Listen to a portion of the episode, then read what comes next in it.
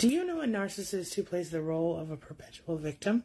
Someone who hates everyone in the world, or at least most people, because they can't take responsibility for their own problems, so they blame everyone else. A lot of times they've lost their ability to get or maintain supply. Friends and family members have just had enough, and so one by one they begin to abandon the narcissist, taking supply with them. Maybe they get older and lose their looks, or they become so self-involved they forget how to do the whole, like, love mommy thing, or any combination or a number of other things. But they need narcissistic supply to continue to exist. So what do they do then? What happens when the narcissist no longer obtains supply? Do they become a real person, or do they kind of lose it? What can you expect? Well, the sad truth is, you're probably going to see a narcissistic collapse when this happens. It's a crisis, a narcissistic crisis. Whatever the label is, it's a big problem, and not just for the narcissist, but for everyone around them. It's almost like they're pretending, which they've always been. They've always been pretending. But in collapse, you see just the edges of humanity on the narcissist. You look close enough. Some narcissists will never actually see the truth until they reach collapse. And what I mean by this is, some narcissists will not ever acknowledge that they have done anything ever wrong in their lives. They don't take responsibility for the pain they cause to other people. And in general, I think what it comes down to is that after they go through the collapse and they start to actually see through their unfiltered eyes, they start to recognize that no one around them actually likes them or even cares about them. People are just scared of them or feel obligated to them. And when this process begins to take hold, the narcissist can no longer pretend. And that is devastating. I mean, if you think about it, if you were that person and you realized all of a sudden that people had only been around you because they were afraid of you or because they were obligated to you, and they didn't actually care for you as a person and they kind of wished you would go away, that would be devastating, right? Well, then we understand how this might be, because narcissists are so delusional in their regular selves, in their normal form. They lie to themselves just as much as they lie to us. You might be wondering, how does a narcissistic collapse happen? Why does it happen? Almost inevitably, a narcissistic collapse happens because there's a narcissistic crisis. So what does that mean? Similar to a midlife crisis, but not exactly. The narcissist feels powerless, they feel rejected, they feel unworthy, and this feels like hell to them. The ultimate narcissistic injury. Interesting thing here is, it's not just like they break up with someone or someone leaves them. Sometimes the loss of supply might just be because their main source of supply is going on a trip or going away from the home or whatever. And so when they aren't getting that supply, or even the idea that they might not have that supply for a period of time, they're devastated, they can't handle it. They will be depressed, they will feel lonely, they will feel anxious. It's difficult. So the way that a lot of them try to fix this is they'll look for higher grade supply or supply from anyone. Sometimes it doesn't happen, and then we have the collapse. So a lot of the times the reason a narcissist collapses in the first place is because they can no longer uphold that false self, that false image. People stop believing them. And often it happens, or can start to happen, when the mask is sort of threatened and they feel like someone is seeing beyond them, right? So this is when you see these little mini breakdowns, like when the narcissist in your life might attack you for no reason, where they might bring home their stress from work and pour it all over you like emotional garbage. When a narcissist collapses, you're going to see rage in many cases. Some will react differently. Some will cry, some will throw fits, but all of them will react in a way that you might call a little intense. They also have a desperate need for narcissistic supply. When they lose the ability to get that supply, they collapse. And at that time, you're going to see that when they don't receive that external validation, they're going to start to look for other ways to kind of hold up that false self. Very often, that looks like a very increased sense of superiority, even more than they ever had before. The lack of validation also leads to feelings of worthlessness, hopelessness, et cetera. That leads to more narcissistic rage. Also important to remember that not every narcissist will have a collapse. So when a narcissist is in collapse, it's usually because of their own dependence on narcissistic supply. They depend on the people around them for validation, for their own identity. And even though it might appear that the narcissist has a whole big personality, the truth is they very often don't have much of a personality at all without the people around them, without their sources of supply. The worst part is that most of them are actually quite insecure deep down. Not all of them, but most, especially when we're talking about those who could qualify as a, a covert narcissist or a vulnerable type of narcissist. It's a covert narcissist. It's someone who appears to be introverted, kind of quiet, shy even. But in reality, they're exhibiting a certain type of narcissism that we call vulnerable narcissism or introverted narcissism. Covert narcissism is most commonly characterized by vulnerability and insecurity, which are two characteristics that manifest in defensiveness and hostility. A covert narcissist will have certain characteristics in common with a more overt or grandiose narcissist. This might include the inflated sense of entitlement, the feeling of being better than everyone else, grandiose fantasies, and a few more. They'll just sort of display those things a little differently than the more grandiose narcissist. The narcissistic collapse feels to the narcissist very much like an episode of depression. The difference? They don't self-reflect because of that and the fact that the narcissist has only one of three types of empathy, which is cognitive empathy, meaning they can understand you logically, but they don't care and they aren't moved to take action to help you. They don't recognize what they've done wrong, and they cannot take personal responsibility.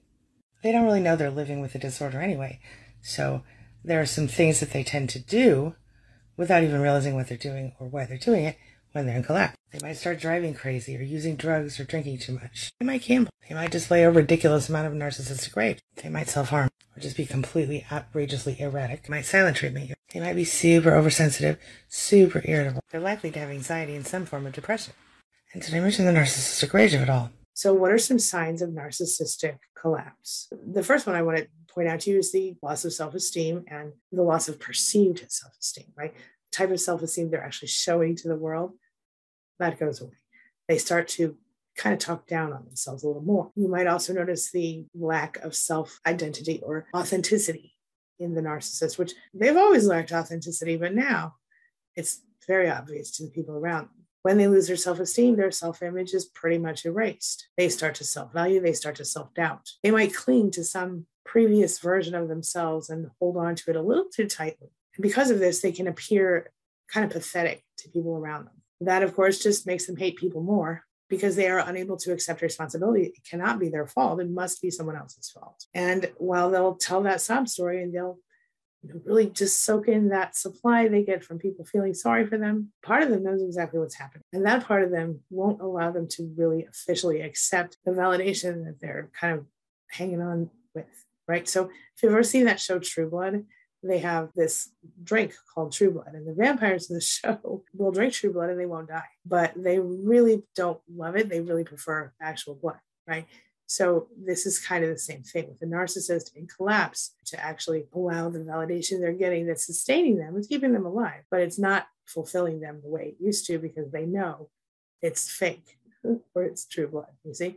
Number two, they blatantly display self-hate, self-loathing, and they blatantly display a serious distaste for other people. See, since they feel like the world's against them, they tend to literally hate themselves to the point that they actually project this self-hate onto everyone around them. I mean, they figure, look, everybody hates me anyway, might as well hate them back, right?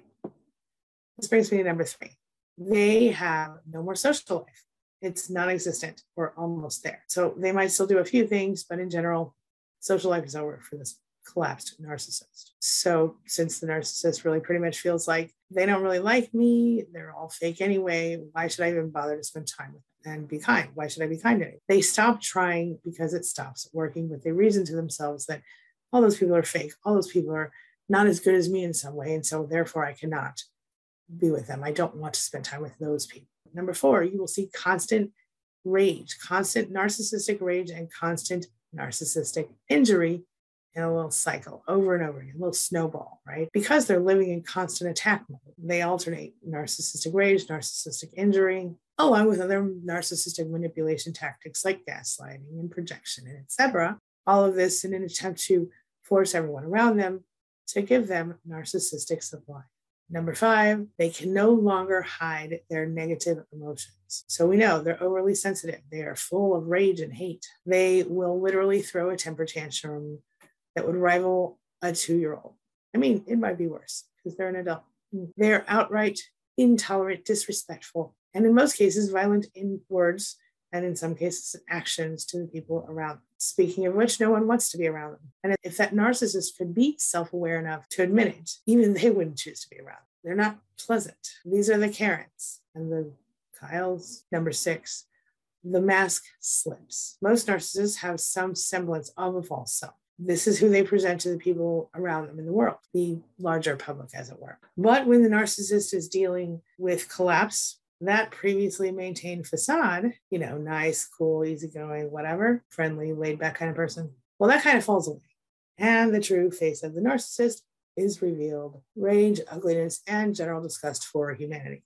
The difference between someone who is a narcissist in collapse and someone who is a victim of a smear campaign is, number one, the victim of a smear campaign who is a survivor of narcissistic abuse is not going to actively try to hurt other people. They're not going to require supply from other people in the same way that a narcissist would. A victim or a survivor of narcissistic abuse is generally someone who's a very kind-hearted person and who doesn't try to use people to their advantage.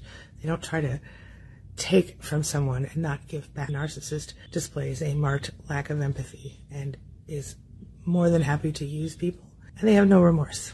And that's what happens when the narcissist collapses. They lose their ability to get supplies easily in many cases, so they get even worse and they develop sometimes even more manipulative ways to get what they want. Like, for example, if they previously got, they wanted through how they looked, then they get what they want by guilt or by taking care of people to get the people to be obligated to them, for example. Is the collapsed narcissist always old? Is it always the aging narcissist? Not always. In some cases, a collapsed narcissist can happen when circumstances change in a person's life. So maybe they were once married to a very rich person and they were all snooty and snippy. That a person dumped them and they didn't do well in the divorce. Now they're collapsing. Or maybe they were once, you know, had a perfect body and a perfect face, and maybe they gained a whole bunch of weight, or maybe they got in some sort of accident and their face got messed up. In any case, the collapsed narcissist is the picture of misery. If they weren't so mean and hateful, you might even feel sorry for them. All right, now this brings me to the question of the day. And the question of the day is, do you know a collapsed narcissist? Have you experienced a collapsed narcissist? And what was that like? Share your thoughts, share your ideas, and share your experiences in the comment section below, and let's talk about it. As always, thank you so much for being a part of my day and a part of my life. And hey, thanks for letting me be a part of yours. It really does mean a lot to me. And before I go, make sure you take a look at the videos I'm going to leave for you right there and right there. And while you're here, hit that subscribe button right over there so we can stay connected and continue on this healing journey together.